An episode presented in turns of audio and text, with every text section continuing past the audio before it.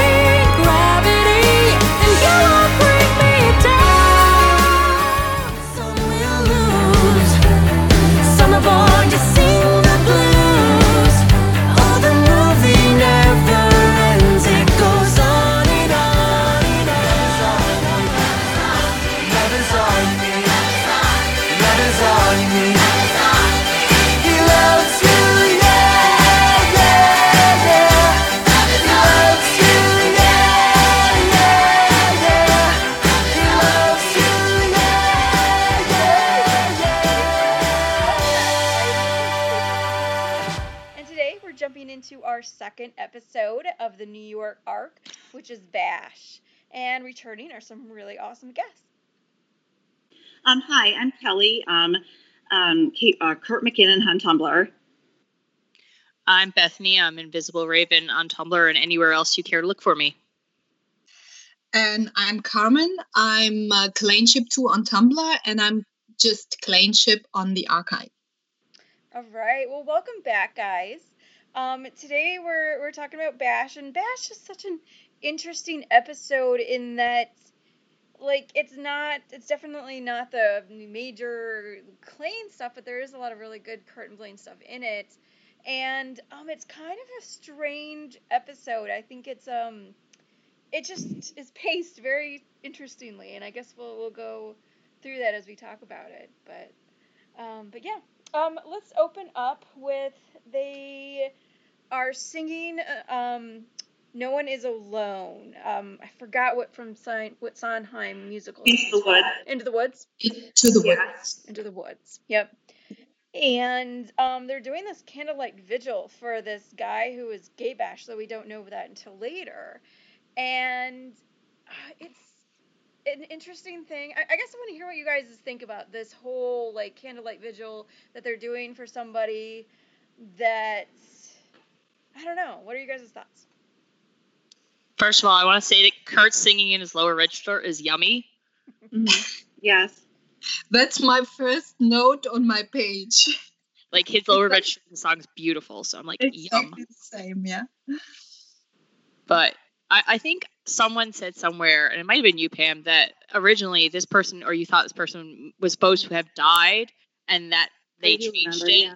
because this whole episode is kind of framed around, oh, he was supposed to have died, and like it it doesn't make I guess make sense to me that they're having a vigil and then they go back to the vigil later on at the end of the episode when he's in the hospital and he's alive and he is confirmed to be woken up and everything at the end of the episode. Yeah.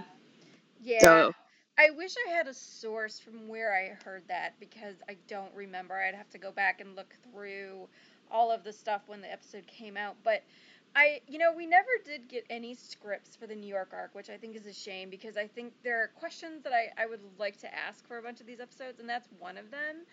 Because, yeah, the framing of this episode would have made a little bit more sense had the guy passed away.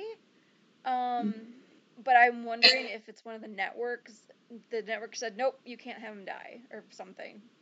And and also Blaine's um little um question to Kurt in the end when when they go to the to the place with the flowers again when he asks Kurt are you okay with it uh, do you are you sure you want to do this this may would make much more sense either uh, if if the guy would be dead because why should Kurt have a problem to go there Yeah, or if they had gone to visit him in the hospital, even that question Yes. would make Yeah. sense. yeah so that question always came a bit you know i i, I could never place why why he asked this question are you okay with it because why wouldn't he Yeah. Yeah. so Well, and what do you guys think of the the song itself as the opening the episode? I mean, I understand from a standpoint that you know you have this group of four people, and you know it's not even Mercedes and Artie aren't even around in this, so it's just these four people who are singing about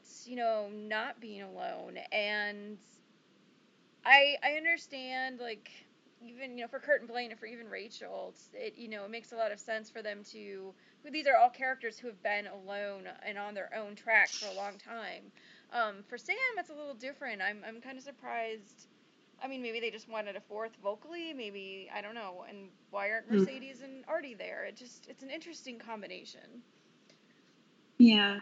Well, before they said it was a neighbor, like I thought maybe he was a Ni- NYADA student, and that would make sense for Rachel, Blaine, and Kurt to be there. But then they're like, no, it's our neighbor's friend, and so then it doesn't even make sense, really. I guess. Although I think the picture of the guy they're using is a stand-in for Chris and or Darren. I'm not sure. I think Oh, he's yeah. actually a stand-in Yeah. for the show, and they used his picture. yeah, But I'm makes not sure. No, I, I remember right. hearing that. Yeah. Um, yeah, they. I wish it. Now that I kind of wish it was a another NYADA student. I think that would have given it a little bit more weight too, to have it kind of a random guy. Well, I mean, you can make a story about it being random and how the characters, you know, feel connected to a random person, but I don't. I don't know. Anyway. but but but if you, if it was a friend uh, a friend of the neighbor maybe they knew him if Mhm. not really you know really well but but just seeing him and and maybe talk to him and uh, blaine sam and kurt and rachel they all live together so they might have met him at one point Hmm. but That's true. Yeah. Yeah. And then we never hear about him again. of course because it doesn't really matter in the long run. Yeah. Um, it's kind of an excuse for them to sing a Sondheim song, which they do all sound wonderful on, and I, I, I agree. It's a really great song. It's really great with the four part Yeah. harmony, and I don't know. I think it's you know, and this the the scene itself is actually a really nice and really beautiful scene. Um, but I kind of feel like it makes it, it it works better almost out of context than in context. I mean, it's nice to listen to, it's nice to look at, but Mhm. trying to think about it too much, it kind of like eh. Yeah. Thought is glee, I guess. Yeah, exactly. so, um, so going on, uh, we have we kind of start out the narrative of this story, um, with it Rachel being in a meeting with her producer, and I we mentioned this in the previous episode that for some reason the director of Funny Girl, the guy, the actor, I know he's a more famous actor, and that's probably why he didn't come back. But he, they don't, you don't see him again. It's always this producer guy now. Hmm. Um, and he is talking to Rachel and the rest of the the company, talking about you know how this has to be the best. And Rachel finds that she has scheduling conflict, and she's trying to work around it, and et cetera, et cetera. And this kind of kicks off her story in the episode about her having to choose between Broadway and NYADA. You know, I was thinking, like, you know, that you think that, like, NYADA would want a performing arts school would, like, jump at the chance to have a student on Broadway. They would love to advertise that. They could, Mm-hmm. you think they would really support that. But I mean, I also understand their perspective too. But You think they would let her defer the semester, or when I was watching this thing, the thing that NYADA needs, despite the fact it's a total scam school for witches, yes, it is. um, it needs like academic advisors because if it had an academic advisor, somebody could have gone to Rachel. Now she probably wouldn't have listened, like, no, I can do it all. But somebody could have gone to her and said, like, look, you need to either take the semester off or reduce your course load because you're failing everything as is, or you need to give up the show. Like, you can't be doing Yeah. both. Well, and Right. you know, on it's kind of funny because on the one hand, I think that um, there's an interesting story there with Rachel and her not listening, and the way this does eventually blow up in her face later on in the New York arc with her getting that TV show. I, I think there's a really great story there. However, this kind of false dichotomy between school versus you know your actual career. I mean, later on, and uh, I may talk about this a little more later when we talk about Kurt and Rachel, but you have you know, Lea Michele and Chris Colfer both having this conversation where they are two people who didn't go to college and are just fine. So, I mean, as you know, I went to college. I'm an advocate of getting education, but at the same time, the performing arts is not an either or. It's something that you can do, Right. and there's so this whole conversation about whether she should be in school for being in school's sake or not rings a little falsely at times. But Hmm. for Rachel being reckless with her choices, I do think that's a, a good story arc for the character to go because she is finally going to get some repercussions for those choices. Yeah. I have lots of thoughts about it, but I'm going to bring it up later when the, she has the scene in Carmen's office. Carmen- Okay. not good for me. Sounds great. Sounds great. Um, okay, so then we get into Sam and Mercedes, and Sam and Mercedes actually takes up a big chunk of the first half of the episode. Um, and I actually like the scene. It's where Sam is watching Facts of Life. Love that. Yeah, and I Totally love, got turned on to that by Kurt. You know he did.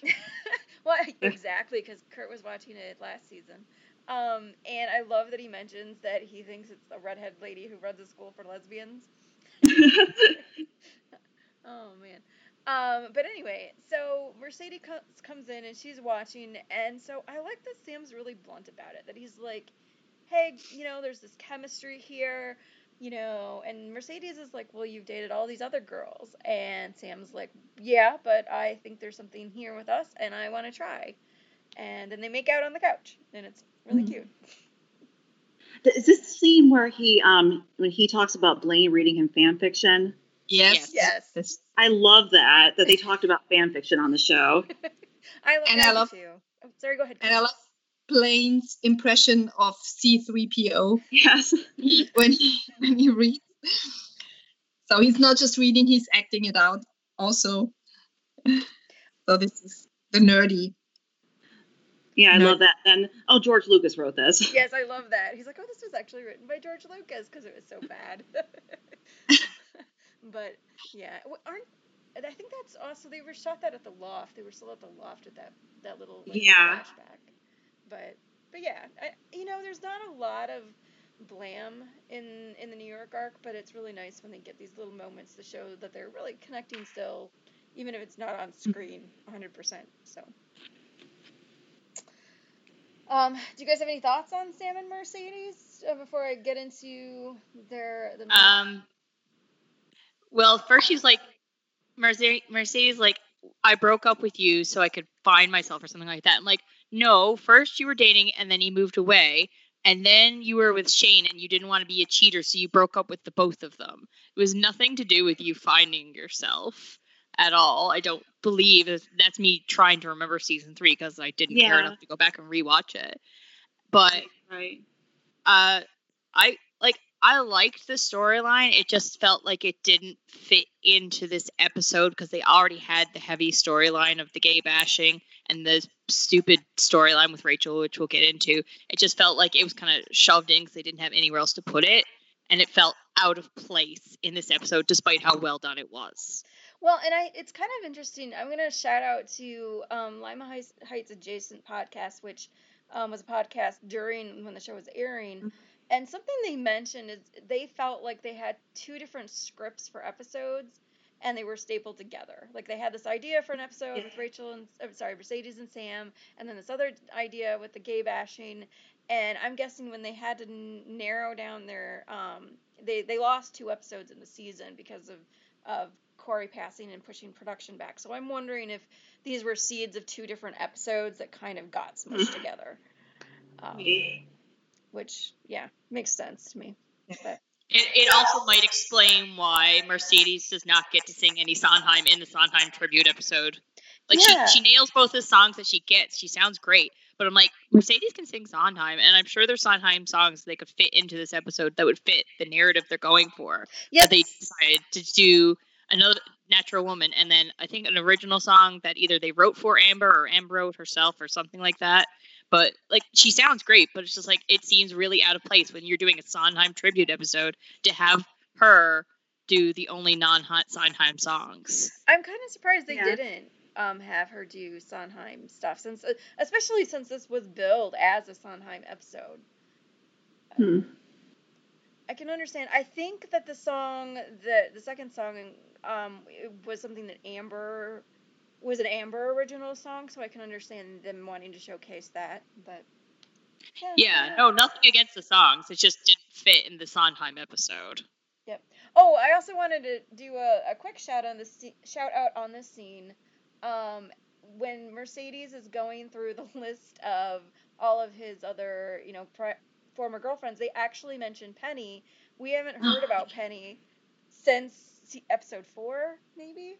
So, um, Uh, yeah. yeah, like we're all like, oh yeah, Nurse Penny was a thing for like a hot second, but yeah, Yeah. but she kind of But, went away. So I was wondering why why Mercedes says he kind of dated Rachel. Did I forget something? Or No, in He episode said that he, he said she- that Rachel was the only one that he hadn't dated yet. yeah, but she says there was uh wait She said like kind of Rachel or something. kind of yeah.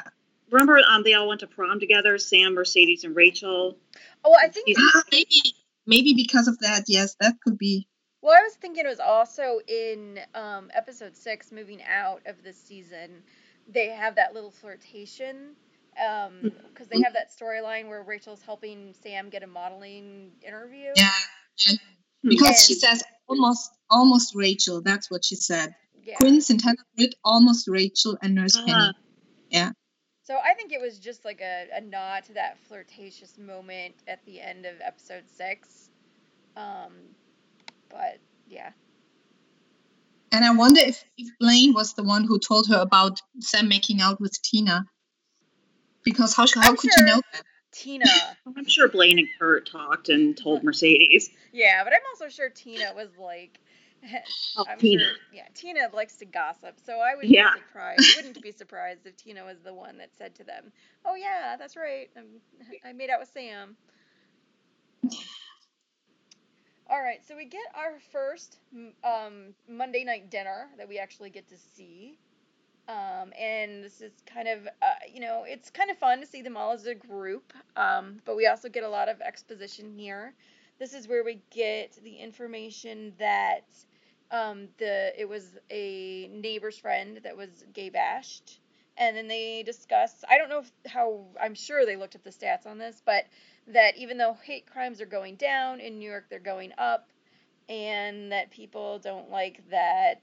mm, You know, more and more members of the LGBT community are moving into New York and taking over the city. I guess I don't know. Yeah, I don't know what the I don't yeah I don't know what the exact stats on those and where they got that from. I didn't look it up. I don't It'll make sense, I guess. I don't know. Um, I think it's more of they wanted to preface, you know, they want to have the whole bashing aspect there to make you aware that, you know, of these statistics as Kurt's going to go into this. Though, part of me kind of wishes that the episode may have, you know, had this episode started with Kurt getting bashed. I don't Mm. know. I think it would have been a vastly different episode, but maybe I don't know. I feel like there's a lot Maybe- of treading water until we get to that point. Maybe then then if, if they had started earlier with the with the bashing and everything that comes after that, maybe there would have been time to add a bit more of blame to it because Mhm.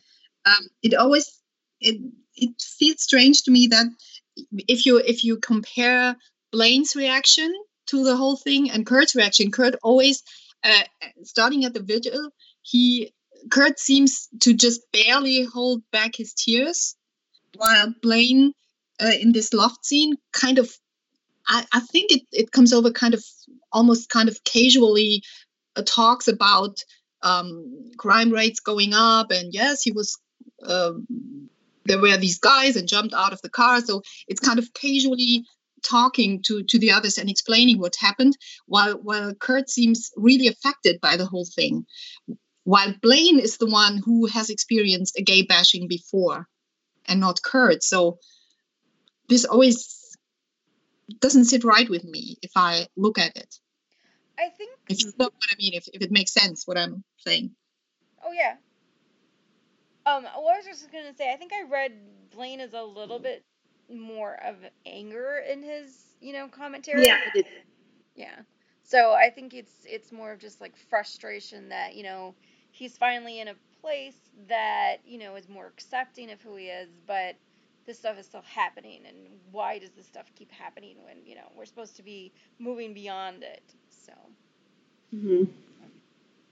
um, I also want to like point out that at the beginning of the scene, Kurt and Blaine are both behind the curtain in Kurt's bedroom. Kurt's actually laying on the bed, but you can't tell where Blaine is. But um, just connecting it to the previous episode where Blaine moved out, but even in this episode, Blaine is still at the loft quite a bit. So. I have a feeling Blaine still has his key. Oh yeah. oh, definitely. I'm sure Blaine still has bag. a toothbrush over there. Oh, I'm sure. And a set of pajamas. Mm-hmm. All right. Um, there was. They also talk about because Kurt's like this is getting depressing. They also talk about the fact that it's Sondheim week, and um, this is where Sam and Mercedes are playing footsie under the table. Okay, so um, then we move on to the scene where they're on the docks. I don't know exactly where this location is, but um, they are walking, and Sam's trying to convince Mercedes to date him. And one of my funny, favorite funny little bits of this episode is when Sam decides to throw all of his money to make a wish into the Hudson, and this lady's like, "You can't just throw things." Yes. You could tell she's that kind of lady that always has to speak to the manager. Yeah. Like, mind your own business, lady. You can't do that. And where is she when he throws her coat in there? or Yeah. she throws her coat in there. oh man. She's Um, off to Harbor Authority reporting him for throwing money in the Hudson. Yeah. Yeah, she's like one of those people that. And then throwing the rest of his money at her. Yeah. Because he tosses his money towards her. Although I, I could have done without Sam going like on his whole furs murder crap. Despite Yeah, the fact, like that Mercedes 19, how is she going to afford a real fur coat? Sam, put your head on your shoulders. Come on now. Oh, Sam's extra dumb this entire episode. yeah, I guess we'll talk more about that when we talk about the dinner stuff. But I, I Mhm. don't know. He just feels a little bit. Sam was never the brightest bulb in the box, but this episode, he he just, I don't know. Cringe. Full of cringe.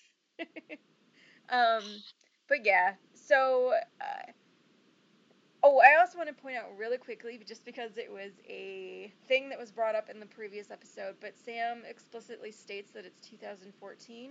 So as of right now, we are in the early months of 2014. Ah, okay. Throwing that out there. Um, so. Yeah, when you guys go back and listen to the New New York podcast, we get a huge debate about it. So- Oh, really?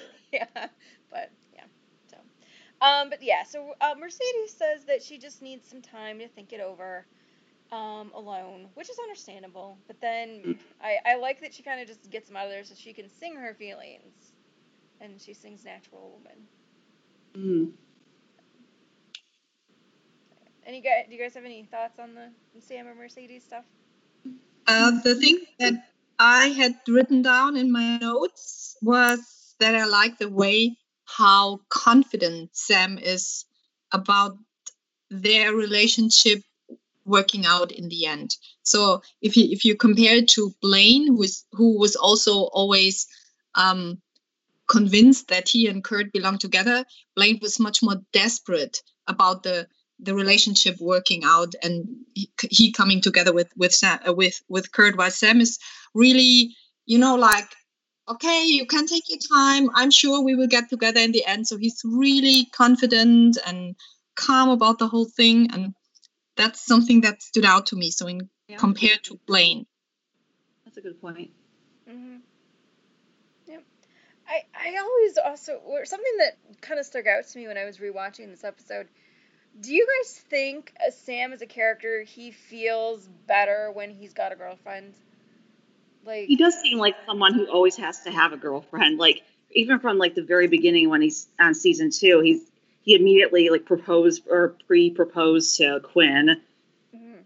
He seems like a huge romantic who has to who always has to be with someone. Yeah, I just um I I'm not um, criticizing or downplaying the the Sam and Mercedes relationship. It's my favorite Sam relationship. I just Yeah. was also just like, oh, I mean, I think that he feels better when he is in a relationship. But I wonder if it's also part of like Sam isn't really the leader type. He likes, you know, Yeah.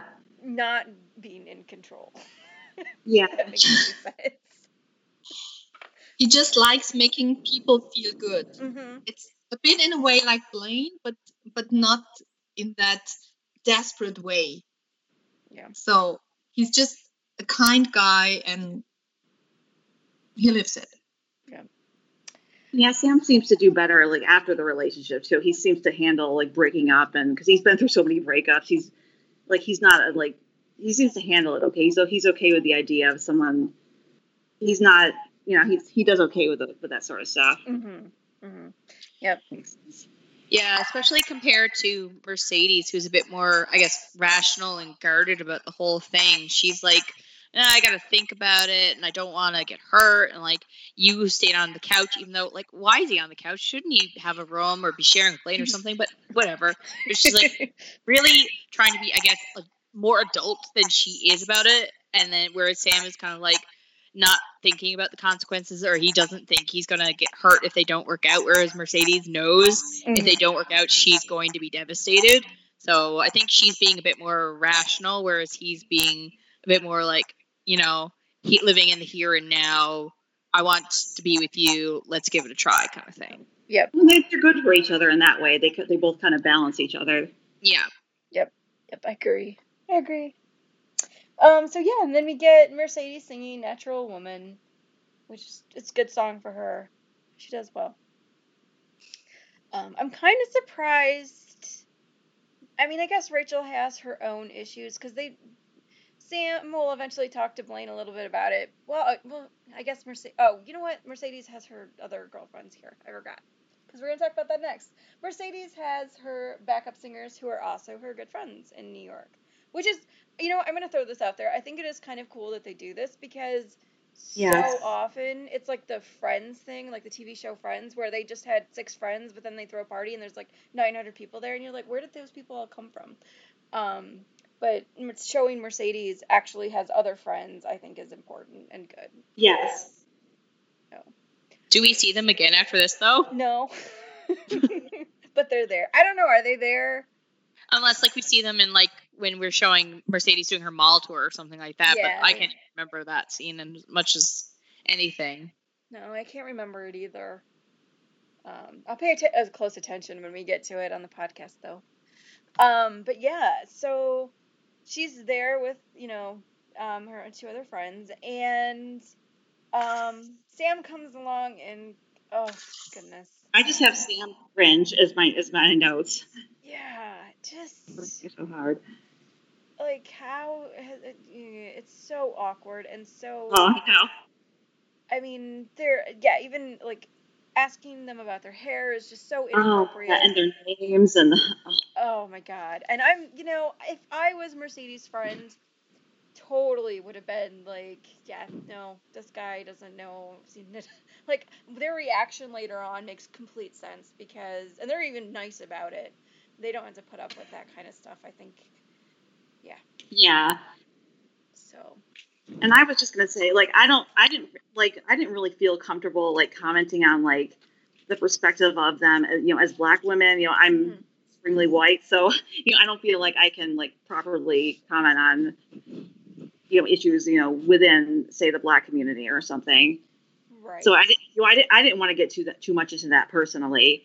Um, just Oh, did- I felt no. I was overstepping. Yeah, no, I don't want to. I completely agree. I was just gonna mention that this is like an issue, but I'm not gonna like. I again, I'm white, and I don't think that it's my place to comment on how anybody should or should not be reacting. That's why when you know Mercedes brings up later on, you know, I'm black and this is a real thing. Okay, I take that at you know face Mhm. value.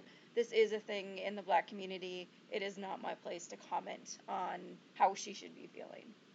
So. Yeah, and I but I don't how I feel like the episode kind of made it. I'm sorry, someone else talking? Uh, well, I, I, I felt like I didn't I didn't like how the episode kind of made the the black women look look like the bad guys. Yeah. Like they were the intolerant ones. I agree, especially, but yeah, I think that um, they at least went out of their way to make show that Sam was acting really, really badly, though. Yeah. But yeah, don't. But yeah, it's just awkward, and Oh, um, also I, I made a note. Um, they made a Bill a Bill Cosby joke, and I'm like, that did not age well oh gosh, that's true. because this was early 2014, and that that stuff didn't come out until later. Yeah. So I'm like, oh yeah, some jokes don't age very well. But I, you know what? Let me do a shout out to if anybody um, would like to comment on this. Um, please feel free to send in your your thoughts so that we can share them. So Yeah, because like you, you know that it is unfortunately they they are probably very right saying like you're going to be judged by the black community if you're dating a white person, but it's also bringing up that stick to your own kind vibe from like the 1950s when you weren't even allowed to having a relationship with someone whose race was different than yours and it it all just feels very very icky i guess yeah, and I get where they're coming from, despite the fact I'm a very, very, very white person. I get where they're coming from, and that probably is a very real mindset that they have to live with every day. But it it's also like they shouldn't have to. I guess I don't know. I'm sorry if I'm coming off. I don't feel like the two ignorant, situations. I'm sorry. Um, well, I don't feel like the um the two like the two are the same. Like they it sort of made it look like, well, you know, me not dating you because you're white is the same as someone not is the same as racism, and it, it's not. Like I can understand. Like I can understand why you know a black person wouldn't trust a white person, but it's it's and that's different from from you know from a white person who's racist. Mm. That that's that's my understanding anyway. No, I agree with that They actually. made it look like oh, it's the same. You know, both sides are the same. I hate that. Yeah, like- no, they were they were trying to equate, you know, mm, me mm, really taking in consideration the fact that, you know, we are different races, um, equating that to like homophobia. Like I won't be your friend because you're gay, that's, that's not the same thing. Oh my Um, god. And I'm kind of surprised Amber didn't say anything, but you know, but the Yeah. again, we're Yeah. not in that community. Like again, like I don't want to talk for any um eh, person of color or black person or whoever. Like I'm not. I'm white. I don't have, you know, the final say on how anybody should feel about that. So yeah, the writer was Anne Brennan, another white person. I'm pretty sure all. I think all of the writers, or most of the writers, are. yeah, the, Yeah. I- But Anne's not really the most sensitive of the of the writers. so I don't. oh, it was Ian. Ian Brennan. Yeah, Anne. Oh, okay, yeah. It's no being offensive. Ian is probably the mu- he is the weakest writer out of uh, the RIB, uh, definitely. So, well, yeah. Okay, so uh, kind of moving on though. Um, Can I just add one oh, thing? sure, go ahead. So completely changing topic, but did anyone realize that this restaurant and this table and this space where they're sitting is the very same place and restaurant and table where the fighting scene between Kurt and Blaine takes place in season six Is with it? that plastic curtain in the background? Yeah, Oh, I checked it I today. Wow. Because there's that that that. see-through plastic curtain in the background, and it's the Ah. same that railing, and it's the very same table. Oh my gosh, Glee. That is Well, the funny. next time I go to New York, I'm gonna have to go there. It's not a good restaurant to go. Oh, no, no, don't go to that restaurant. I, I also think it's kind of um, Glee's production value. You know, it's amazing because, th- like, they they were definitely reducing reusing sets bec- and stuff like that, but probably because they spent so much money going to New York and filming in New York. I mean, the next scene that we're gonna talk about is in um oh I forgot what the hall is called Disney Concert Hall. Um, the big In the round. dome. Yeah, the big round thing. Yeah. I I, think it's was it the Disney Concert Hall? I remember the, that hall from the um the first episode of season four. yeah. Um,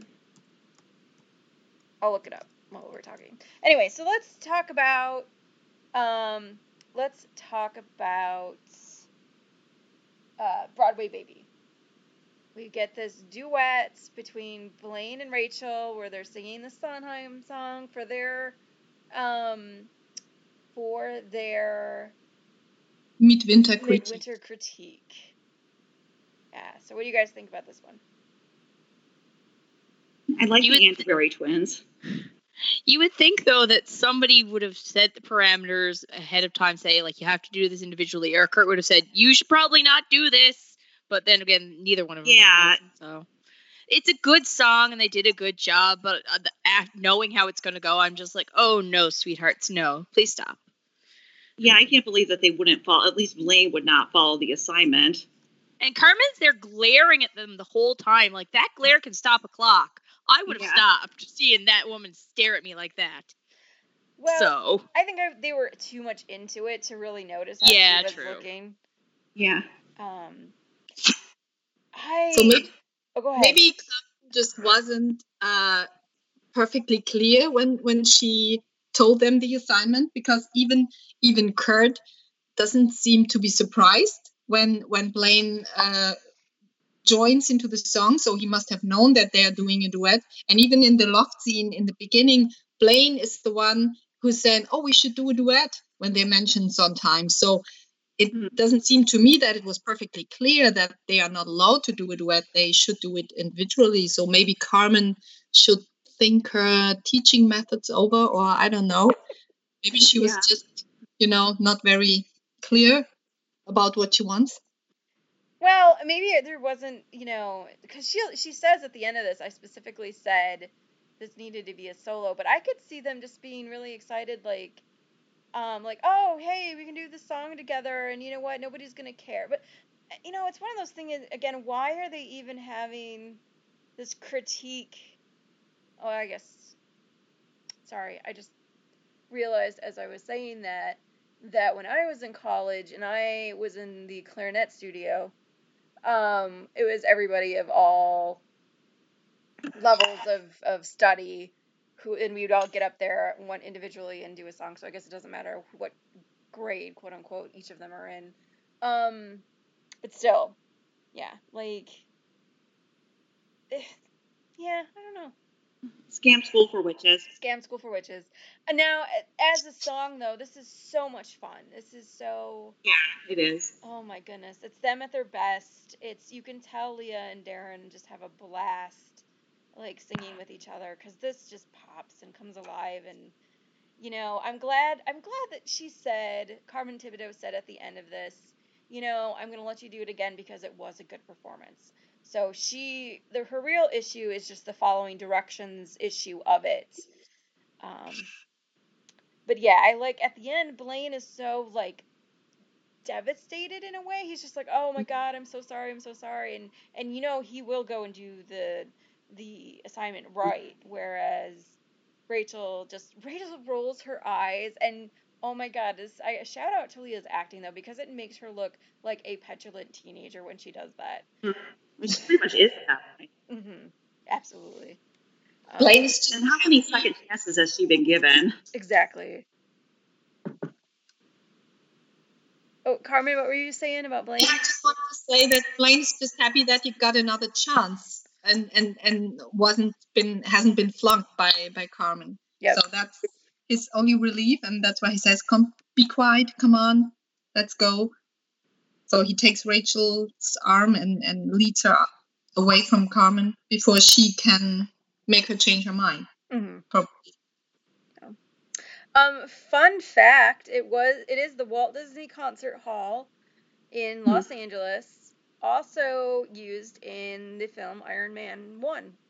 That's what my little Oh. thing tells me. I guess they do a, a little dance scene in, in there, but anyway. So yeah, it's the Walt Disney Concert Hall in LA. But, Hmm. yeah.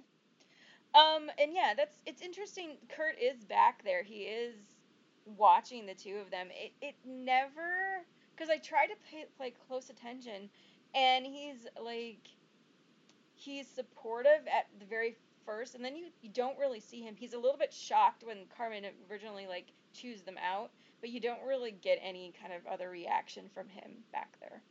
So, Hmm. yeah.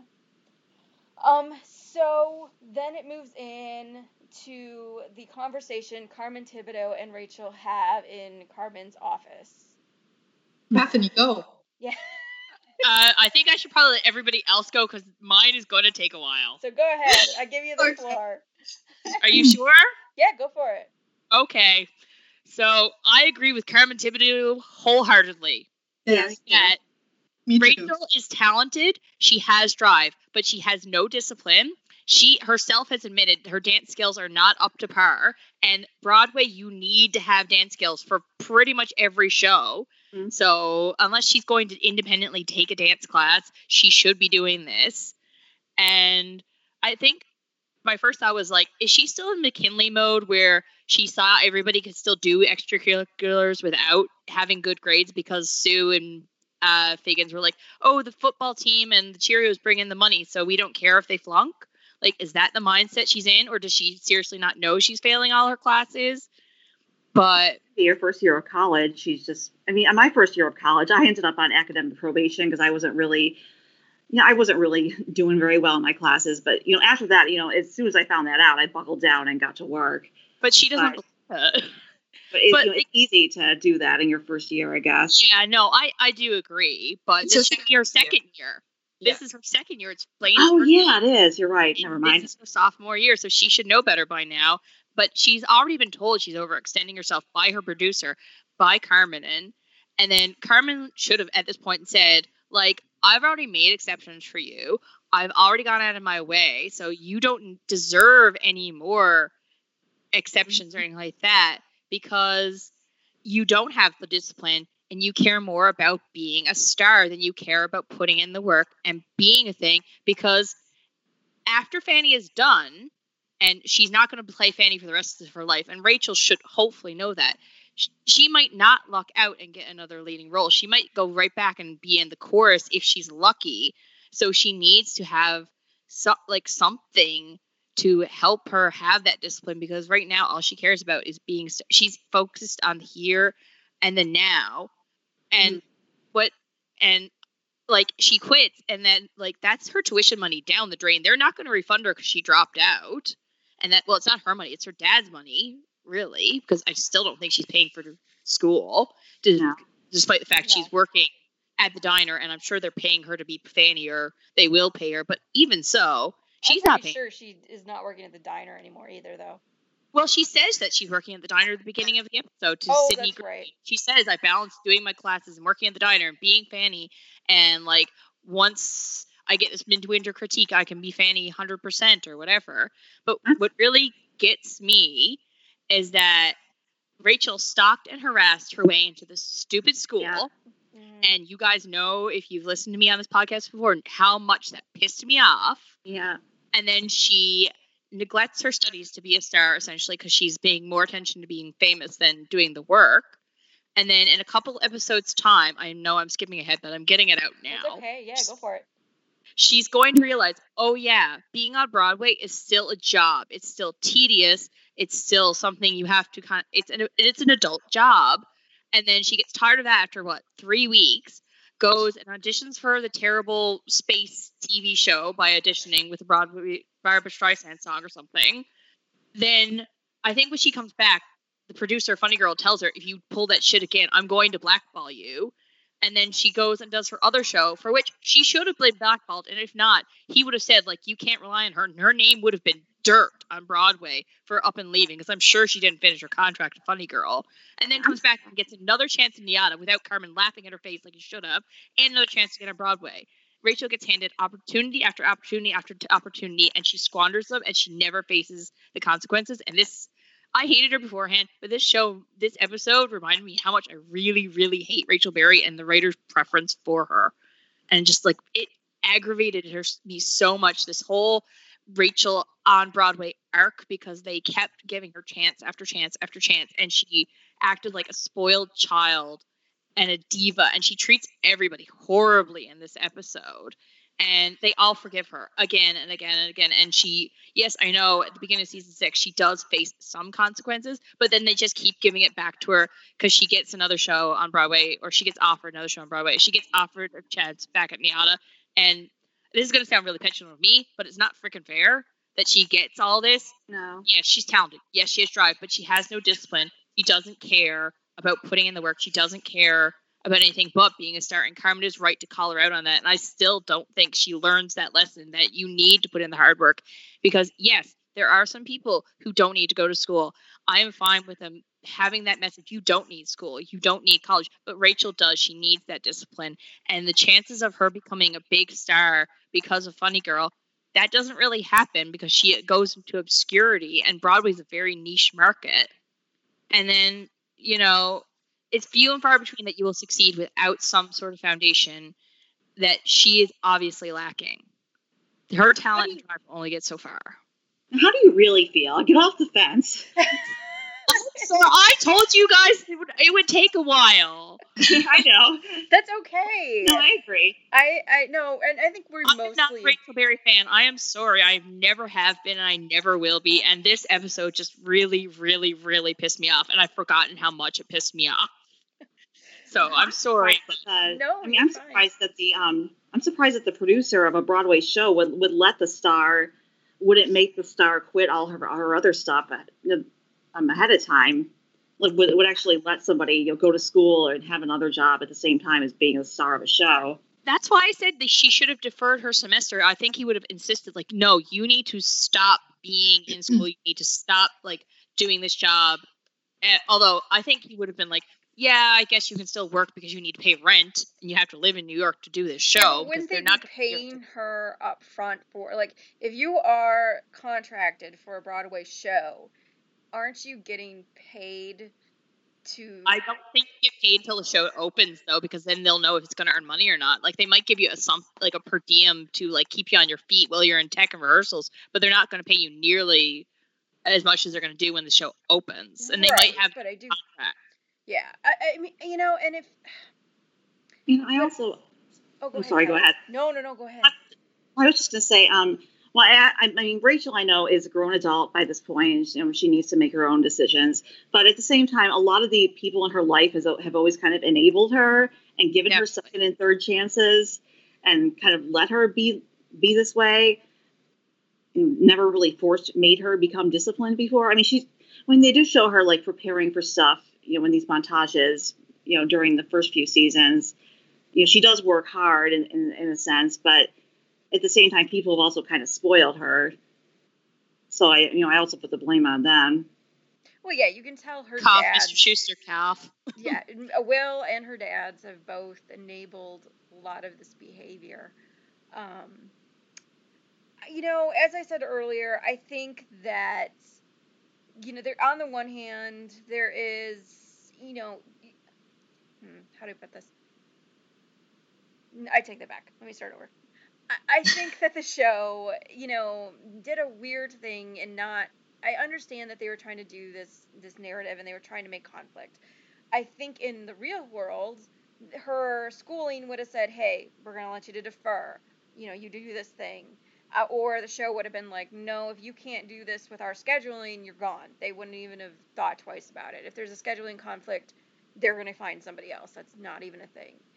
Um, and it's, but yeah, I think overall it's frustrating to watch Rachel go from, you know, go on a destructive path, really. I mean, sh you know, her whole season four arc was going on this destructive path. I mean, it just happened to be with her relationships because she and Brody were like, you know, becoming mature adults and living together. And then there was that pregnancy scare, but then nothing came of it. And like the show keeps throwing these things at her.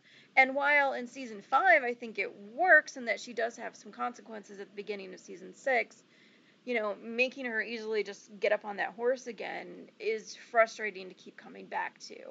It's nice Mhm. when you have like Carmen Thibodeau actually explain exactly what the problem is. And Kurt will do it again and again. And you'll see other people throughout the show who actually do give her these speeches about what you know you know that she lacks focus or that she lacks um, discipline and that she you know even blaine later in season six will be like um, when he makes that joke about she's like oh I, I took piano lessons when i was a kid but then i got bored and he Mhm. like you know has a snarky remark about it so the Mhm. show is aware of it but why they keep giving her you know the the um uh, what's the word th- they keep giving her chances over and over again i'm not sure i'm not i think it was detrimental to rachel as a character unfortunately Yeah, they- Another thing is that like she knew when Tech Week was. She knew when her midwinter critique was. Why didn't she go to Carmen ahead of time and say, "Hey, can I do my critique early so I don't interfere with Tech Week instead of having to do this whole scheduling thing like responsible adults?" I don't know. Like if you if you know you're going to have a conflict, you go and you you figure something out ahead of time. Mhm. Because what was she going to do if Sidney said, "No, you can't have it off"? Really, what was she going to do? Right. Anyway, I'm sorry. Let everybody else talk. I've talked enough. No, no, you said a lot of good things. Yeah. um carmen you've been awfully quiet do you have an opinion Uh, yeah, uh, everything Bethany said is uh, completely what I think about the whole thing as well. Because uh, when when you think about how Rachel, I always had the the impression or felt like Rachel took Kurt's spot at NYADA when when she was chosen, and he not. He wasn't. yes. So because when when you when you think about how Rachel uh, how how Carmen reacted to his performance to his audition, how how excited she was, and and then uh, he had I think he had a quite a good chance to come in, and then in in a whim of a I I don't know what. So my, my English might, might be a bit weird when I when I try to um, just in in a in a span of a second she comes in so at the very last you know possibility to to get a place. And and i always had the impression she took kurt's place because they only take 20 people and and not mm-hmm. and that's it. And then uh she throws it all away. She just goes and leaves it. And and carmen says think long and think hard before you make this decision. And she does it anyway. She quits. And later on carmen says okay well you can come back so yeah Yeah, I think that's it's maybe a frustration later though that it'll she'll just be like, "Oh yeah, Carmen wants me back." When this scene is very much like she's done, and I kind Yeah. of wish Rachel would have been like, "Oh, maybe I'll start over at NYU or I'll start over with this like other like I I think that her time at NYADA should have been done." But again, to um, one of uh, Bethany's other points was that she stalked her way into this school. Like Rachel Mhm. has you know her sights set on one thing and then she'll get that one thing and then realize that maybe that's not like her you, you know what she wants to do which is a fine Mhm. thing there's nothing wrong with changing Yeah. your mind but she does it in such a destructive way and it's frustrating Yeah. when the show doesn't follow through on that she wanted Yeah. to get it to NYADA to to have a chance to to have a good chance to go to Broadway, and now she is on Broadway and even in a leading role, so she doesn't need NYADA anymore. So that's why she can quit, no problem. She, she's like a child. She wants this one Yeah. thing. When she gets it and she's done with it, she throws it away and doesn't realize it's not still going to be there when she wants it again. Yeah. But unfortunately, in the show, it is always still there yeah, and the spoiling never ends, so she gets spoiled until the because end. it's it's the same thing with Funny Girl. She gets tired of it. She tosses it away, but then she still gets a chance to go back to Broadway. It, she she's a spoiled child. Yeah. who Mhm. throws her toys and she does the same thing to her friends she tosses kurt away and then picks him back up when she feels like it and he puts up with it and i'm just like no kurt you need better friends i miss and then they always have her. Then they have her apologize, and then they make up, and then and then they have Goes kurt back boost to her again. up so yeah yeah well um, let's kind of keep moving forward because there's still be more rachel stuff that we can Uh-huh. complain about later on in the episode thank you for letting me rant oh you're i welcome apologize for taking up so much Thank you. of No, but- it's fine. Like if you um ever really want, you know, just uh, uh, the same subject a little bit, um go listen to Props, the Props podcast. That's where I go off on it myself. Um, and yeah, I think I have like a 20 minute diatribe on there, so don't feel bad. Yes. No. And I'm sorry, Kelly, were you trying to say something? I didn't mean to step on you. Um, no, Okay. I forgot. Okay, so and then we get into we kind of talked about this a little bit already though. That that Mercedes talk is talking to her friends and they're kind of like they're they're super nice for the crap that he pulled and basically like Yeah. you know so this is something you would have to think about. And this is where Mercedes says she just needs some space and she needs to think about it that she can't she doesn't think she, it's a good idea. And so yeah, there's that. Um, oh, you're right though. Um, I did we talk about her asking Sam to move out, which I feel a little bad about, only in that I mean she's perfectly well within her rights to do that, but like this is the second time somebody has asked him to move out in a course of two episodes, and I don't know. Yeah, I mean, they could have. I mean, I don't know how many bedrooms the place has, but I guess he could have stayed with Blaine or something. I don't know. Yeah. Well, in the next scene, Blaine says we can find our own place. So I she didn't Oh. kick Blaine out. She's like, I think Blaine was like, well, if you have to go, I'll go with you, and we'll find some place of our own. Mhm. So Okay, so that does bring us back to yeah, this episode is so weird and that all of the Sam and Mercedes stuff is in the first 20 minutes and then all of the Kurt and Rachel and the bashing stuff is in the second half and it just it's weird. But anyway, Oh, and at some point there's a scene with um Blaine and and, Bla- and uh, with um Blaine and Sam where he's where Sam goes, "It's really hard being a straight white male these Oh, days." And, Sam, and Blaine is like, "No, no, let's stop." talk about that. Um yeah, that's I a- think that's right before he gets the phone call saying That's Kurt's in the hospital. Oh Right. yeah, Right. Um. So yeah. So we get. Um. This is also kind of weird because this, the scene with Mercedes. Okay, so it's Mercedes and Sam have dinner, and then it's the Broadway baby and the argument with um, Carmen Thibodeau, and then it goes back to Rachel. I'm sorry, Mercedes and her friends, which looks like it's the same night. So it's some weird editing. I'm wondering if the Mercedes and her friends and Sam stuff was all shot as one day, but this Carmen Thibodeau and Rachel stuff was over a course of a couple days. I don't know. It's just so weird. Like I said, I wish I had the scripts because it doesn't make sense, but whatever. Yeah. Um. So yeah, we get Rachel and Kurt. Kurt's actually waiting for Rachel. Um. Rachel doesn't stay very long, but yeah. Um. And this is where Kurt basically says, "Look, you know, uh, maybe you want to rethink quitting school. Maybe you know, trying to give her alternatives." And you know, he makes a good point. Like, yeah, maybe you know, you don't want to shoot yourself in the foot. And she acts just like, you know, you don't take risks, and like, what do you know? You just want to play it safe your whole life. And to say that to Kurt, just yeah. It's so. You know, it reminds me. Uh, I've been on the podcast of Trio as well, uh, where uh, where Kurt tries to to mediate between the Rachel Santana fight, and she mhm. calls him traitor and is so mean to him. And this reminds me a bit of that situation in Trio when he he just tries to be a good friend and to just tell her you're making a bad decision, think it over. I'm concerned about the choices you make. And she's just, you know, stepping on him. She's so mean to him and accusing him of betrayal. And and he's so shocked about it, as I am too. well, I But it's Rachel's world. If you're not with her, you're against her, and get out of her way Yeah. if you are. yep. That's what Mochi's in right now.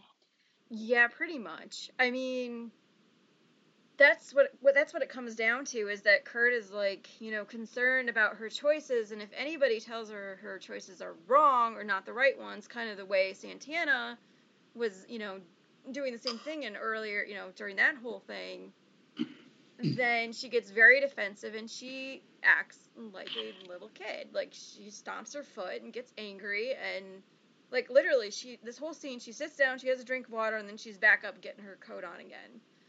Um and the you know yeah, it's just frustrating watching Kurt having to play this role over and over and over again where, you know, he's being supportive and he's trying to, you know, help her and you know, Rachel just is just not nice continuously and I guess it just maybe as a Kurt fan, I'm just tired of watching this scene. Yeah. Yeah, she's not just not nice. She's she's uh, right right out mean to him. So it's really bad behavior. Well, and it's kind of jarring, really, when he says "screw you," which is the you know, if this was a real life, he probably would have told her to fuck off. But um, uh, yeah, it's a little bit shocking because he doesn't usually push back, but I'm glad that he you know does. I'm glad he's Yeah. kind of like Yeah. you can't treat me like that. But yeah, so her big thing about this is that, you know, Kurt plays it safe by staying in school, which is kind of ridiculous. But, um, you know, this is weighing on his mind.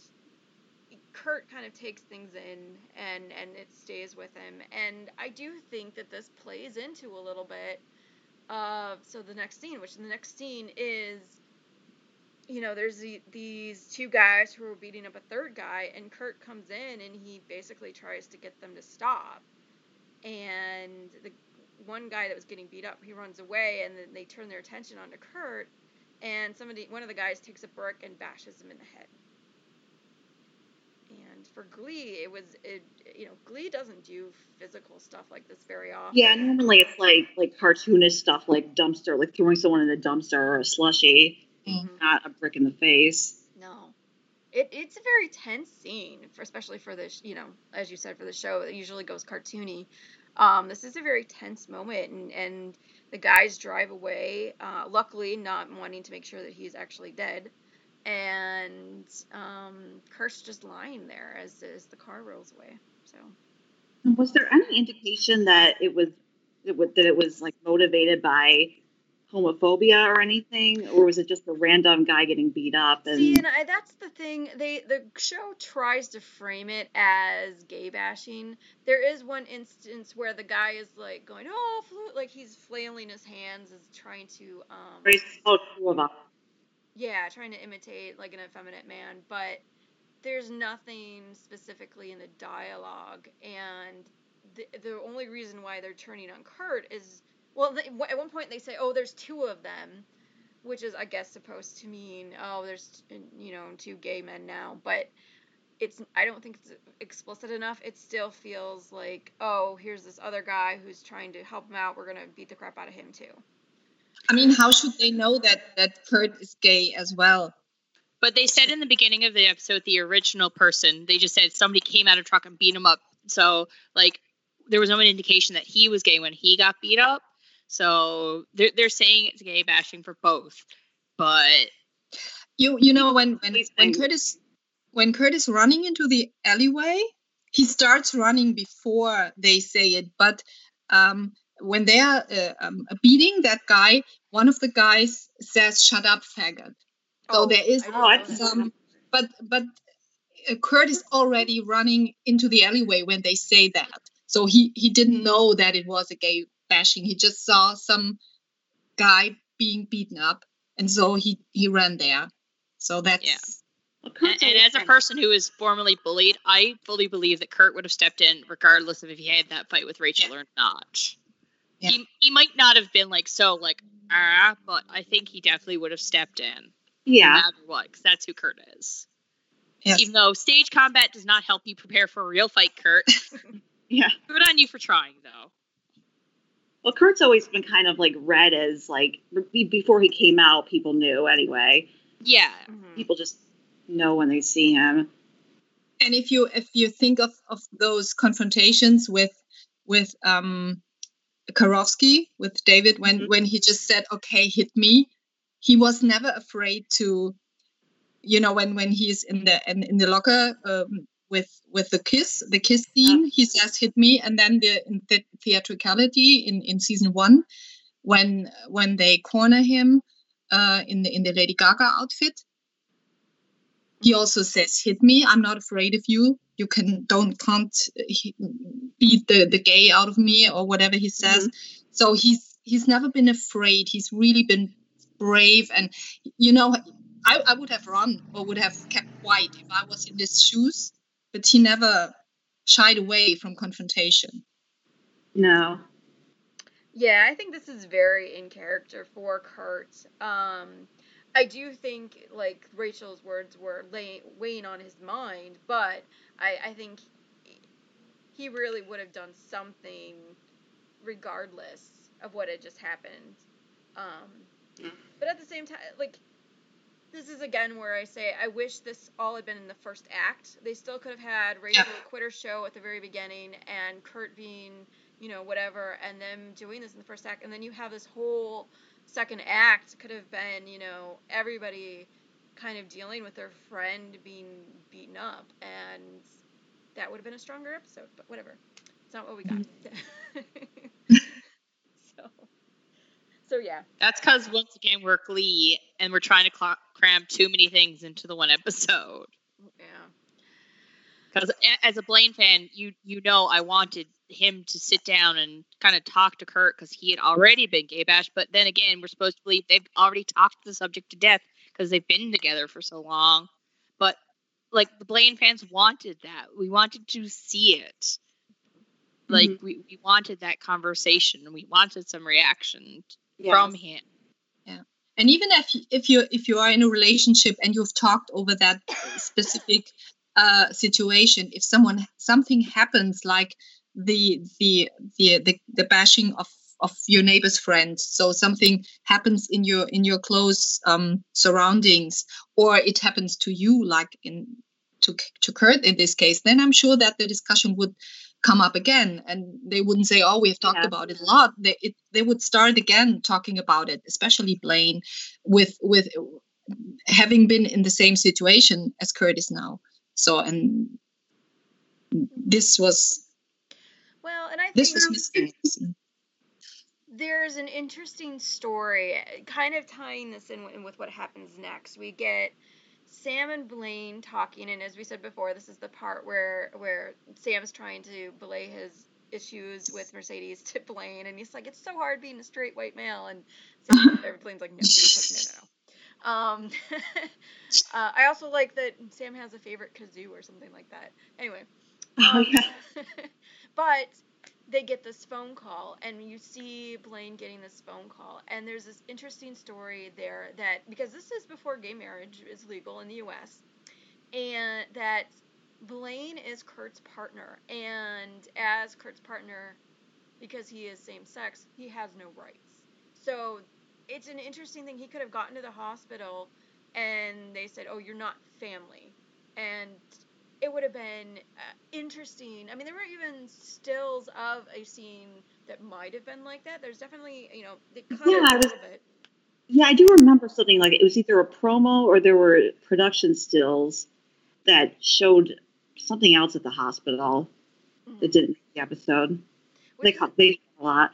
Yeah, which is a shame because, you know, you have Blaine, you know, this is you know, essentially, you know, his life partner here, and he's not allowed in. That is, that is a real thing that real couples have to face, and so I think that there would have been an interesting conversation there had they decided to actually show it. But all of Blaine's kind of reactions to this are all very squished in this little section right here, and it's not a whole lot. Um, Also, they gave the line of not being family to Rachel instead of Blaine saying they won't tell me anything. I'm not family. They gave that line to Rachel, Yeah. so that well, I, and I don't. I mean, they did. and like yeah, they, it, they could have been any of his friends saying that. Yes, and, but say, well, Blaine heard the news just the same as him. They all did. So Right. Uh, Well, but I was gonna say maybe they did. I guess no, not me. I don't know. They do let they do let them see Kurt before Burt gets there. So in that huge room that five of them can fit in, under whose insurance is paying for that? Rachel probably.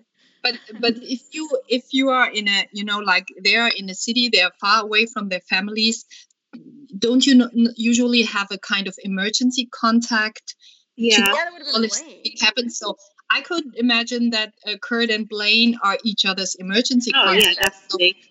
then it would make sense that he he gets he gets called so uh so they must have the the phone number Well, yeah, they did that. I mean, because that's what the phone call is. That's the hospital calling Blaine to tell him that his fiance is in the hospital. Like that's on Kurt's contact. He was the first one, which I'm glad they did that at least. Um, and so I'm sure Kurt, you know, and then later it goes. I do like the little montage that Sam calls Mercedes and Mercedes calls Artie and Artie calls Rachel. Um, and but you know, the just the commentary of the rest of it of Blaine, you know, being Kurt's fiance, it, they just don't talk about it, and I kind of wish they had brought that up. But but in hasn't New York at, at that point New York had legalized gay marriage. They might, um, but they but they weren't technically married yet. They were Yeah. still. no, of course not. But but still, But they still would have valued their engagement yeah, that's what I mean. Yeah. at that point Right. in time.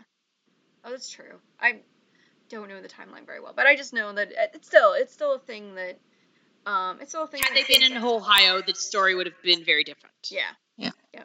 But they do, I do think, like, because then the doctor comes in and it explains, you know, what is wrong, and they, he does let them all see that, see Kurt. So, um, really quickly though, I want to talk about this montage real quick because first of all, um, Sam calls Mercedes, and I like that Sam's picture is of him as a model on there. and she's like, I just can't do this right now, and yet. Like I love that her picture is of a model. Um, we get a little snippet, snip, snippet of Artie working on whatever film he's working on.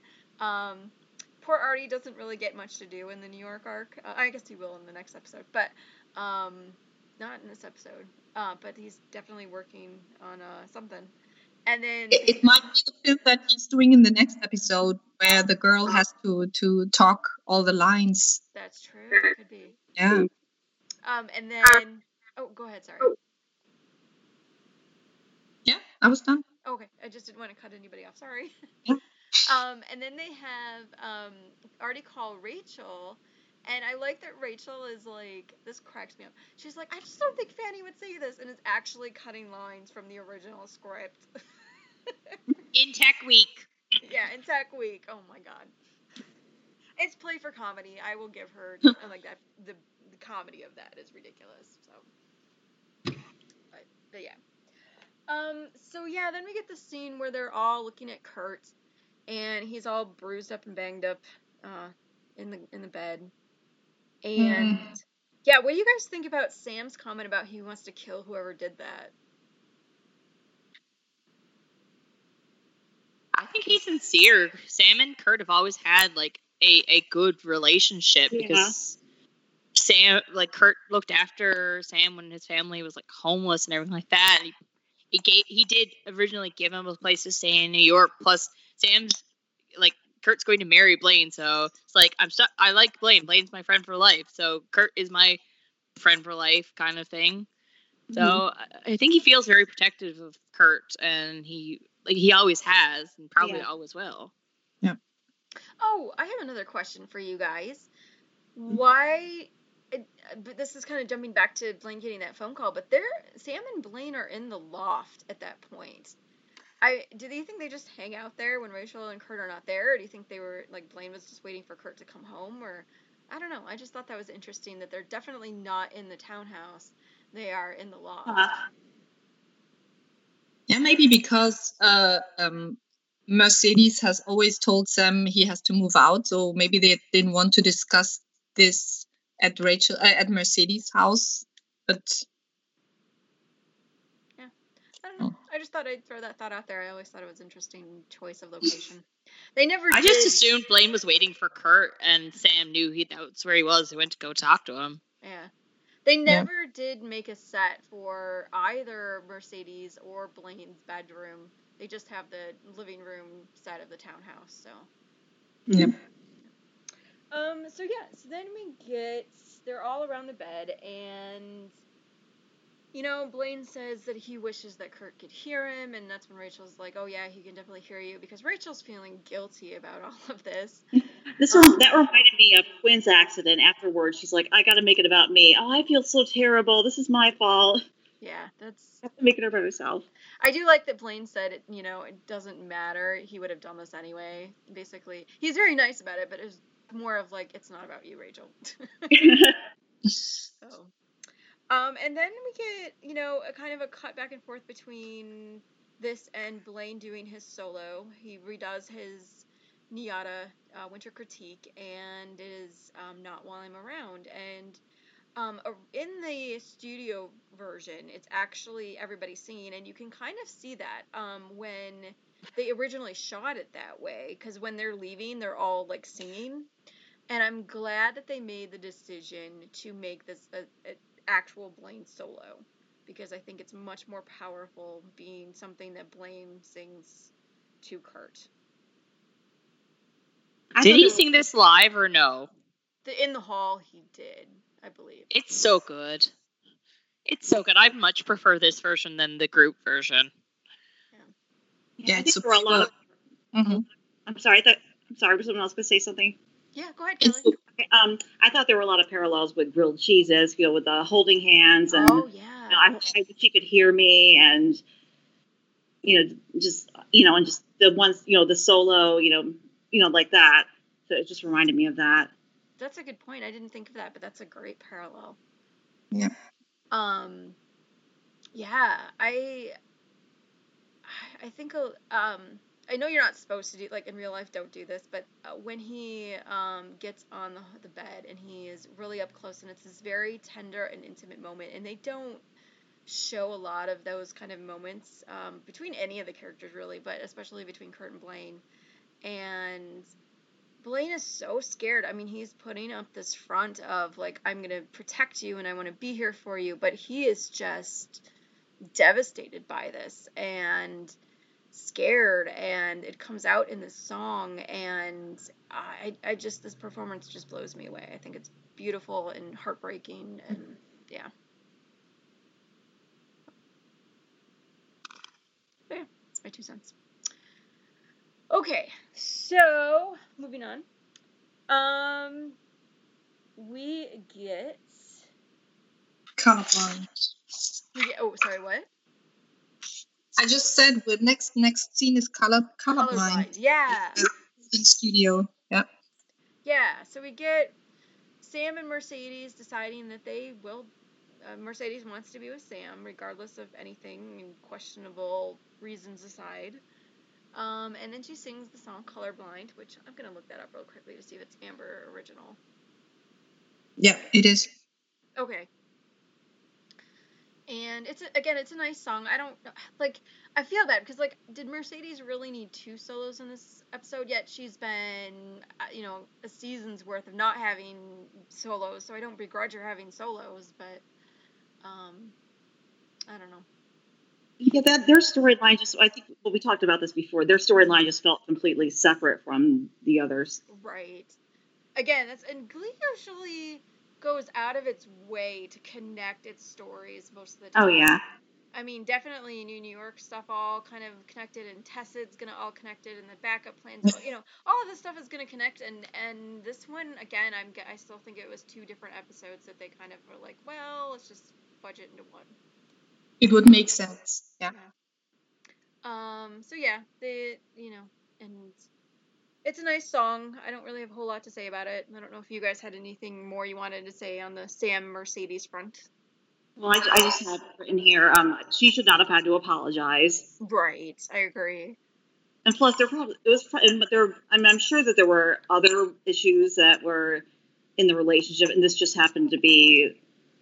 I mean, I think there were other issues in their relationship too, that, and that she brought up that, and you know that you know him being you know a white man is not is not really like the, The crux of it. issue. Yeah, yeah, exactly.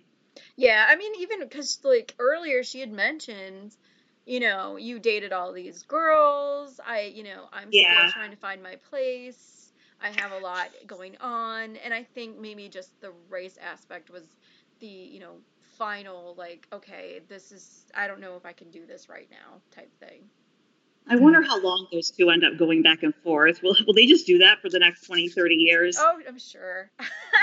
well, Well, they're not I- even together at the end of the series. He's dating Oh. somebody else, but still texting Mercedes. So Yeah. I don't know if they'll ever figure it out. I, I still think Mercedes is the type of person though when she'll whether it be Sam or whether it be somebody else I think when she gets in like her mid 20s or whatever she'll be one of those people who says okay, you know, and she'll find somebody and that will be it. And Mercedes will be married to that one person and they'll be really cute old people together and have like 10 kids and she'll have she'll still have her great recording career.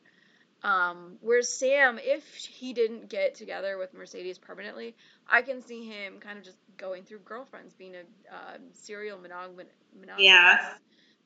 uh, or however you say it. Um, because Isn't Mercedes engaged to some random dude in season six that we never meet? She's not engaged. She does date somebody, but they Yeah. never get engaged. In the script Okay. of the finale, though, um, Sam and Mercedes were supposed to get back together. Um, Oh, okay. But they didn't. Um, And all the Sam Mercedes fans wept. it was weird, though. If you're gonna, yeah, do all the rest of these happy endings and decide not to go there, I, I still wonder what their reasoning was for cutting that. But I don't know. Especially when you think about how much effort they put in this rekindling of the relationship Yeah. and mhm. having them break up again. Yeah, and I think part of the reason they even broke them up at the end of season five is they wanted Sam and Rachel for season six. Which, Mm. oh, glee. And plus, Sam was going back to Lima, and Mercedes Oh, would have true. somewhere else. So But I do think the Sam and Mercedes plot line in general was really solid in, in this arc. Um, and I yeah, do think they made a pretty good couple, but yeah, yeah. I always thought they had a ton of chemistry. yeah, definitely. I always liked the, the idea of them as a couple. So Yeah. too bad that they didn't do it in, in, in a different way. So That's why there's fan fiction. Yeah. Fanfiction! fan fiction. oh, man. that's true. All right, so now we get um, Burt. Burt. We get Yay. Burt. Right. I know you guys have some positive things to say about this. So Yes, of course. When he first came in, um, I didn't. Well, when I first watched the episode, I didn't understand that why he was. My initial reaction was, "Well, why is he yelling?" Then I realized. Then I realized a few minutes later, oh yeah, he just lost another son. He's panicking. mhm. You know, he goes, he's he's in another state, and you know they just lost Finn, and you know he's he's panicking. He doesn't want to lose Kurt. and I I love that. I love that he is yelling as a parent would yell. He's like, "Why did you do this?" But I'm proud of you, but you're an idiot.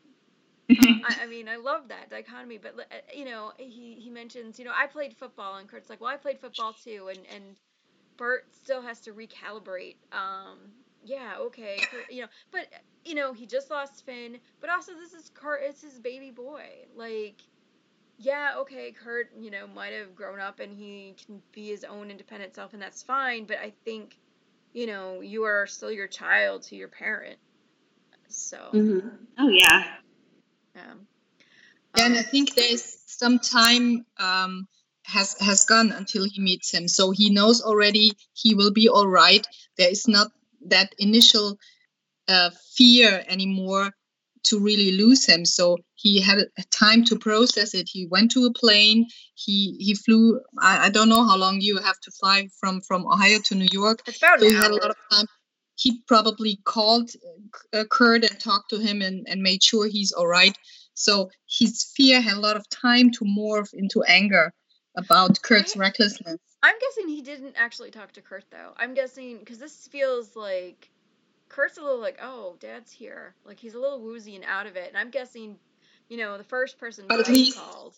He probably called to Blaine or whoever. Blaine probably called him. Blaine said, hey, by the way, um, just letting you know, Kurt's, you know, just got in the hospital and Oh yeah. I'm sure he called right away. yeah, yeah. I'm guessing Blaine or Kurt or Burt was like, okay, I'm getting on a plane right now.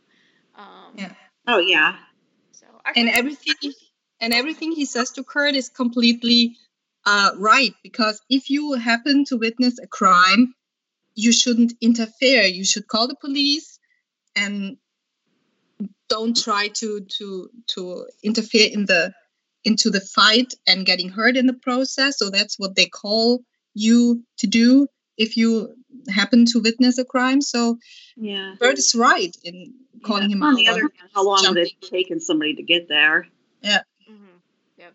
It takes about um just on my I'm about I'm farther north than where Lima is, but about the same equal distance from from New York City, east and west, and it takes about an hour and a half on a plane to get there. But he still would have had to get to the hot, the airport and go through Yeah. the airport stuff and get a cab and get over the hospital and it just all this other stuff and um so yeah, he would have had some time to process it. Um but you know, it's it's anger, but it's a manifestation of his fear of losing his kid. Yes.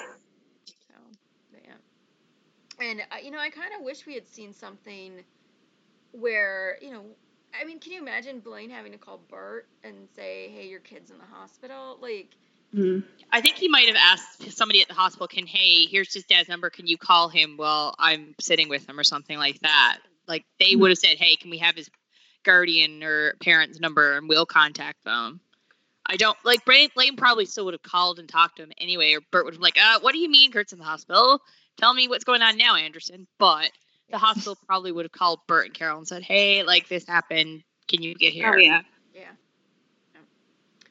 So. But I did like Burt's um, Braveheart comment. It reminded me of Finn, like, "Day Braveheart." oh, when he's just like, uh, uh, I know who I am, and he says Braveheart. Yeah.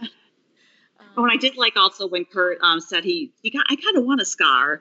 He's like, is that weird? Yeah. That that's Chris Colfer, one Yeah. hundred percent. That's not I have scars from because I have a bunch of surgical scars from an accident I was in, and I think they look cool. So I, I, I think it's Kurt too. I think it's Kurt, you know, because he says, I'm hurting on the outside but not the inside. And I think a lot of, uh, you know, he, Kurt doesn't get a defined arc in season five.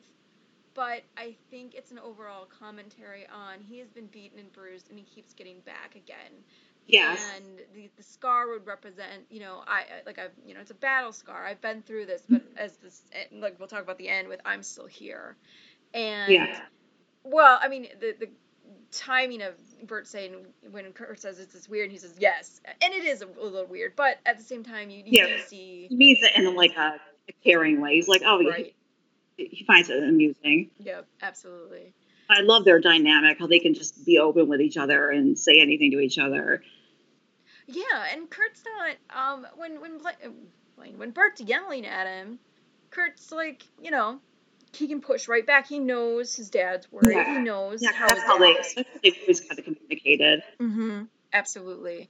And I love that. I think it is one of it remains one of the most realistic and believable relationships on the show. Yeah. Um, so I mean, they both kind of yell and they both kind of like snarky at each other sometimes, but that's how they are. That's like, but you know, it's from a place of caring. um what do you guys think of Kurt's last l- little bit of lines where he says, "I finally figured out who I am. I'm your son." I I I don't like it. It's it's the It's being weird. man talk again that we had Yeah. several times in the show, making someone a man or showing him how to be a Uh, man, yeah. whatever. So it goes. Well, goes I that. think that they brought that up as well because, like, I played football, so did I, as a kicker. He still played football. It doesn't matter if he was a kicker or not.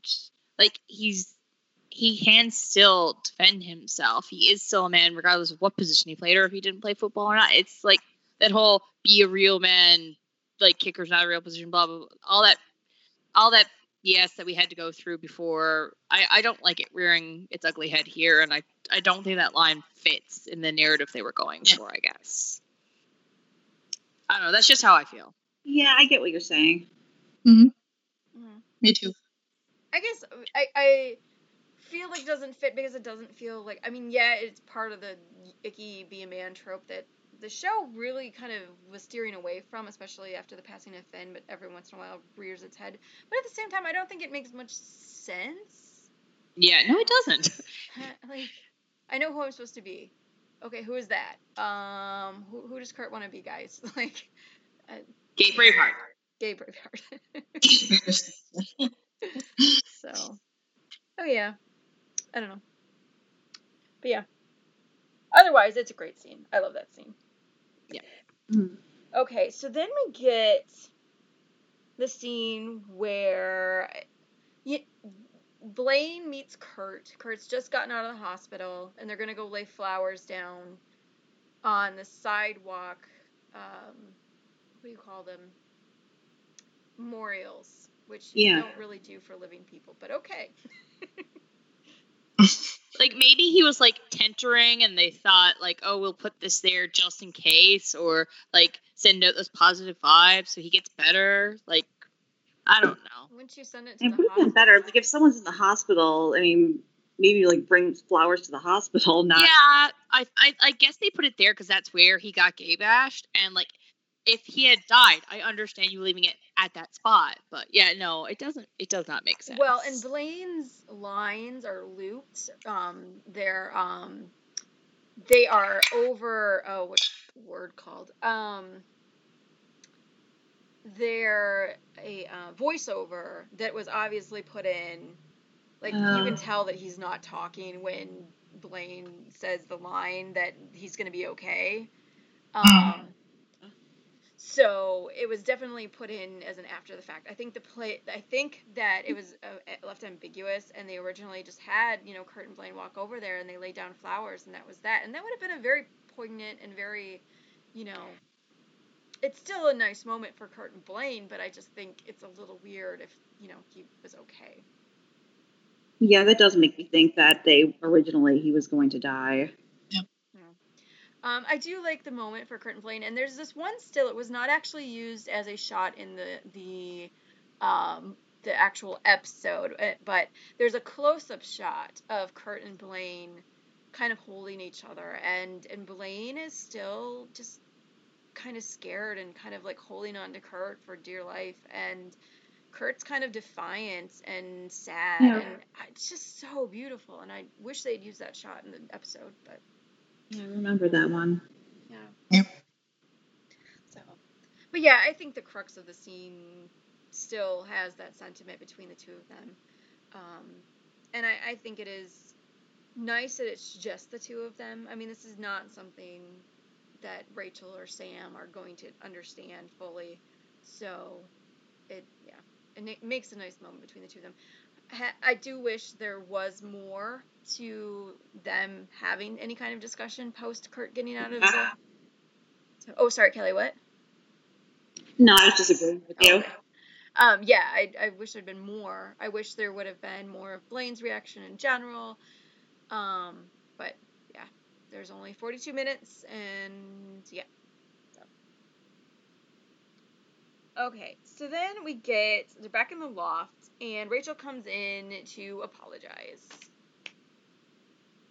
Ta-da! All right, what do you guys think about Rachel's ap- apology? How many times has she done this? Uh, once every five episodes. I don't. Yeah.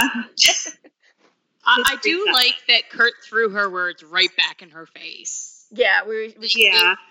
It says I was like, like uh, taking risks. "Ma- drive the guilt in, turn the knife. Well, and he, you know what I think is fascinating about this episode, and really when you watch the New York arc, I really like encourage people to go back and watch the Rachel and Kurt dynamic. He doesn't really let her off the hook as much as he says, you know, we've had worse fights, and uh, I love you too, and everything. He's not really in a great place with her. um, I don't know. Well, he's kind of like his. I think again, he's kind of like his father in that way. Like he's he's blunt with people he cares about. He's Yeah. not like he doesn't like he'll say exactly what he say. He's not in a mean way. Just Right. how it is. Right, exactly. Um, and and yeah, like, and plus, I'm sure also he's probably still in a lot of pain. I mean, like, Oh yeah. good lord. So, um, but does Rachel learn anything from this? Not really. She's still gonna go and be Rachel, um, moving forward. Um, so then we get the rest of the Monday. Okay, no, so it is Monday night again, I guess, because they, you know, are having dinner again. Oh, what was that? No, I just agreed with you. Okay. It's Monday. When you guys say yes, sometimes it kind of blips out and I can't tell if Oh. trying to say something. So, um, yeah, there, you know, and I'm gonna. Okay, so there's this moment where Blaine comes in and Kurt sees Blaine, and I know this got criticized a little bit. I'm going to defend it because Blaine comes in. Kurt is actually happy to see him, and Blaine comes in, and then when his attention gets turned, when Mercedes and Sam gets in, get in, but there's no like people were complaining that Blaine or sorry Kurt was cold to Blaine during this episode, and I just don't see it. Like I don't see it No. here. I don't see it in any No. of it. I don't know. I don't see it. No, there's this, and there's another scene right after Kurt's solo where it looks like Blaine is going in to like, I guess, give him a kiss or just like nuzzle him or something like that, and Kurt like kind of turns, but it's not him snubbing him. I think that's just Darren improvising, and Chris didn't know, and that was just the take Oh, they yeah. chose to use. Exactly. Like, it's not Kurt being cold. It's just Darren tried something, it didn't work. They kept that take. Who cares? exactly. I, They probably had very tender, hurt, comfort sex after Yeah. everybody left. Don't worry, guys. Blaine is fine. I know. I agree, and that's I was gonna yeah I'll bring that up now too. Um, there, that scene like I watched it like three or four times. They're really Kurt's like uh, Blaine helps him off the piano. Kurt beams at him, and then Darren as the actor moves in to improvise something, and Chris turns his head because Rachel said something or somebody said something, doesn't even know that it's happening, and then he looks back at Blaine and he's all smiles again. There's nothing there. It's not even. I I think at this point in production, they were doing like one or two takes and then using that. I mean, I- don't think they were doing a lot of takes, and so they don't have a lot to choose from. So they chose that one because if it wasn't fandom, nobody really would have noticed. It's kind of like when Yeah. um in in the New Directions episode when Naya bashes you know Darren in the face. Like that's in Uh-huh. there. You can see it. And it's because they only used like one or two takes or something, and that just happened to be in the background. I think that's nothing more than that. So Also, logically, Kurt just got beat up with to the face with a brick. I don't think he wants anybody touching his face in any way, shape, or form at that point, anyway. not when there's a lot of people around. Um, yeah he's surrounded by people who talking to him who who congratulating him for his performance and everything so of course he's distracted because everyone comes up to him and so it, it makes sense that he isn't just focused only on on on blaine yeah, Mhm. exactly. at So. So anyway, I just wanted to throw that out there because like there's a lot of commentary that Kurt is distant or cold during Blaine during this stuff, and I just I guess I don't see it. I, I it's No. something I'll talk about more in, another episodes too. But I yeah to this one no they're fine. It just they don't have a lot of screen time together. So. eh. Um. So yeah, the rest of this Monday night dinner, uh, Mercedes and Sam announce that they're together, and like Kurt of all people, I, this line would have made sense more from Artie, I think, where they're like, yeah, I don't. It's all been weird, but I don't really see. None of us really saw any chemistry there. Mhm. Um. I always took that as it's because Mercedes always went to Kurt and saying like, "Oh, I don't know if I like Sam or I don't like Sam or blah blah blah blah," and he's so tired of it. Just Oh. like, "Oh my God, just think of your minds." that could very well be. I I could see Yeah. that. So, um, yeah, and then oh, they do make it a mention where Rachel's opening night is in two weeks, so we know that opening night happens two weeks after this. Um, and then we get Kurt's solo, which is "I'm Still Here," and it is. Ugh. Kurt's f- first solo and last solo of season five, and his last solo on the series. Really? So, yeah. Yeah. oh i wasn't aware of that Yeah, Yeah, I didn't think about that, but yeah, you're right. it is. It is. Um, okay, Bethany, I'll let you start because you you groaned. So Yeah, you and I have talked about this one before.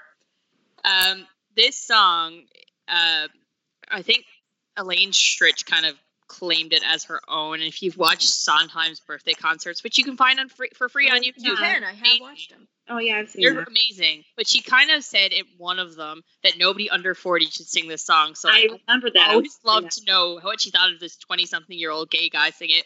But again, Kurt has gone through a lot in his life, so he has kind of that world weariness, but not really. But my main issue is that that he doesn't do a good job. He does is that he mispronounces words and they left it in, and I it Words. annoys me to no end. Well, do you want to explain which words that he mispronounces? Yes, because in the song it says, and I'm not going to sing because I can't. it says, "Sorry, I thought you were who's it's like who's it," but he says woos it's, and I'm like, "Oh no, no, uh-huh. No, honey, that's not how it's pronounced." And why did nobody tell him that's not how it's pronounced? And why did they leave it like that? And I don't know how big of a Sondheim fan Chris is, so like if he's not, I can understand. But Kurt would not. Kurt Hummel would Yes. not have mispronounced it.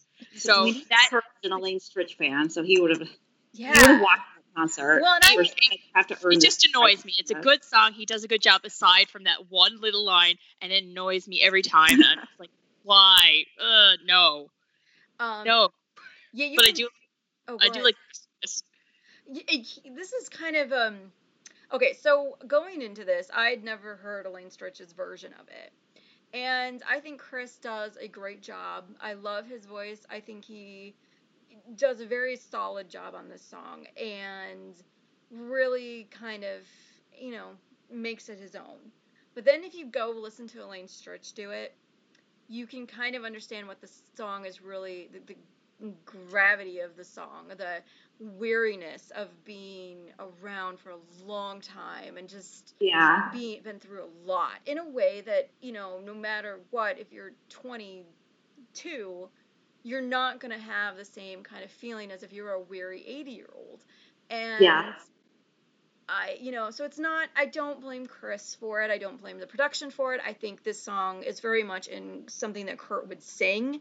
I think that um, it's very much a good and solid song, but it just lacks the the gravitas that like Elaine Stritch brings to it. But I Yeah, mean, like, as, yeah. yeah. As much as we see that, you know, Chris is an 80 year old woman, and he'll say that too, but you know, technically he's not. It, yeah, it does kind of show.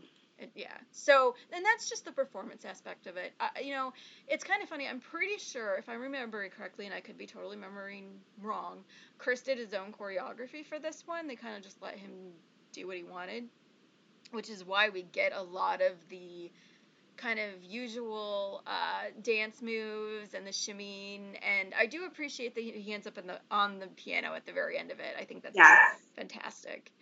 Um, and I do think the sentiment of I'm still here, I've been through all of this, you know, and you're not gonna keep knocking me down. I'm gonna keep getting up again. I, I do think that is really good for Kurt's character. I think it makes it strong. Oh yeah, So. Yeah. Um, I do a couple of little things. I do like that Blaine is sitting at the family table with Burt. Mhm. Um, I do think that Burt singing the words along is adorable. Uh, yeah. Um, it's kind of funny. Artie, Kevin McHale's not actually there. They have a guy in a wheelchair sitting off to the side, but you can tell it's not Kevin McHale. Um, I don't know why he wasn't there. Um, but but you know who else was there? Uh, Chris's boyfriend Will was actually in this scene in the background. Oh, Yeah. So he's there if you want to play Where's Waldo or Where's he's back there. Um, but yeah. So. And that kind of wraps up the episode. Unless you guys had anything else that you wanted to touch upon, anything in, in your notes that. no, I, everything I've got. I don't know about anyone else. Okay, awesome. Hmm. All right. Well, I want to thank you guys for being here. It was an awesome couple hours that we got to talk about this episode. And you know, even though it's probably on the near the bottom of my favorite of the New York arc stuff, I still think it's a good episode. I think it's entertaining. There's some really funny moments. There's some really good moments. Um, when it does things right, it does things really right. And I think it's worthy to be in this group of episodes, especially from having a, a rocky couple of seasons before that um, the New York arc continues to be a breath of fresh air. So, hmm Yes. okay, well, I want to thank you guys for being here and join us next week when we are going to get into some muddy waters with Tested. And we'll see you next Sunday.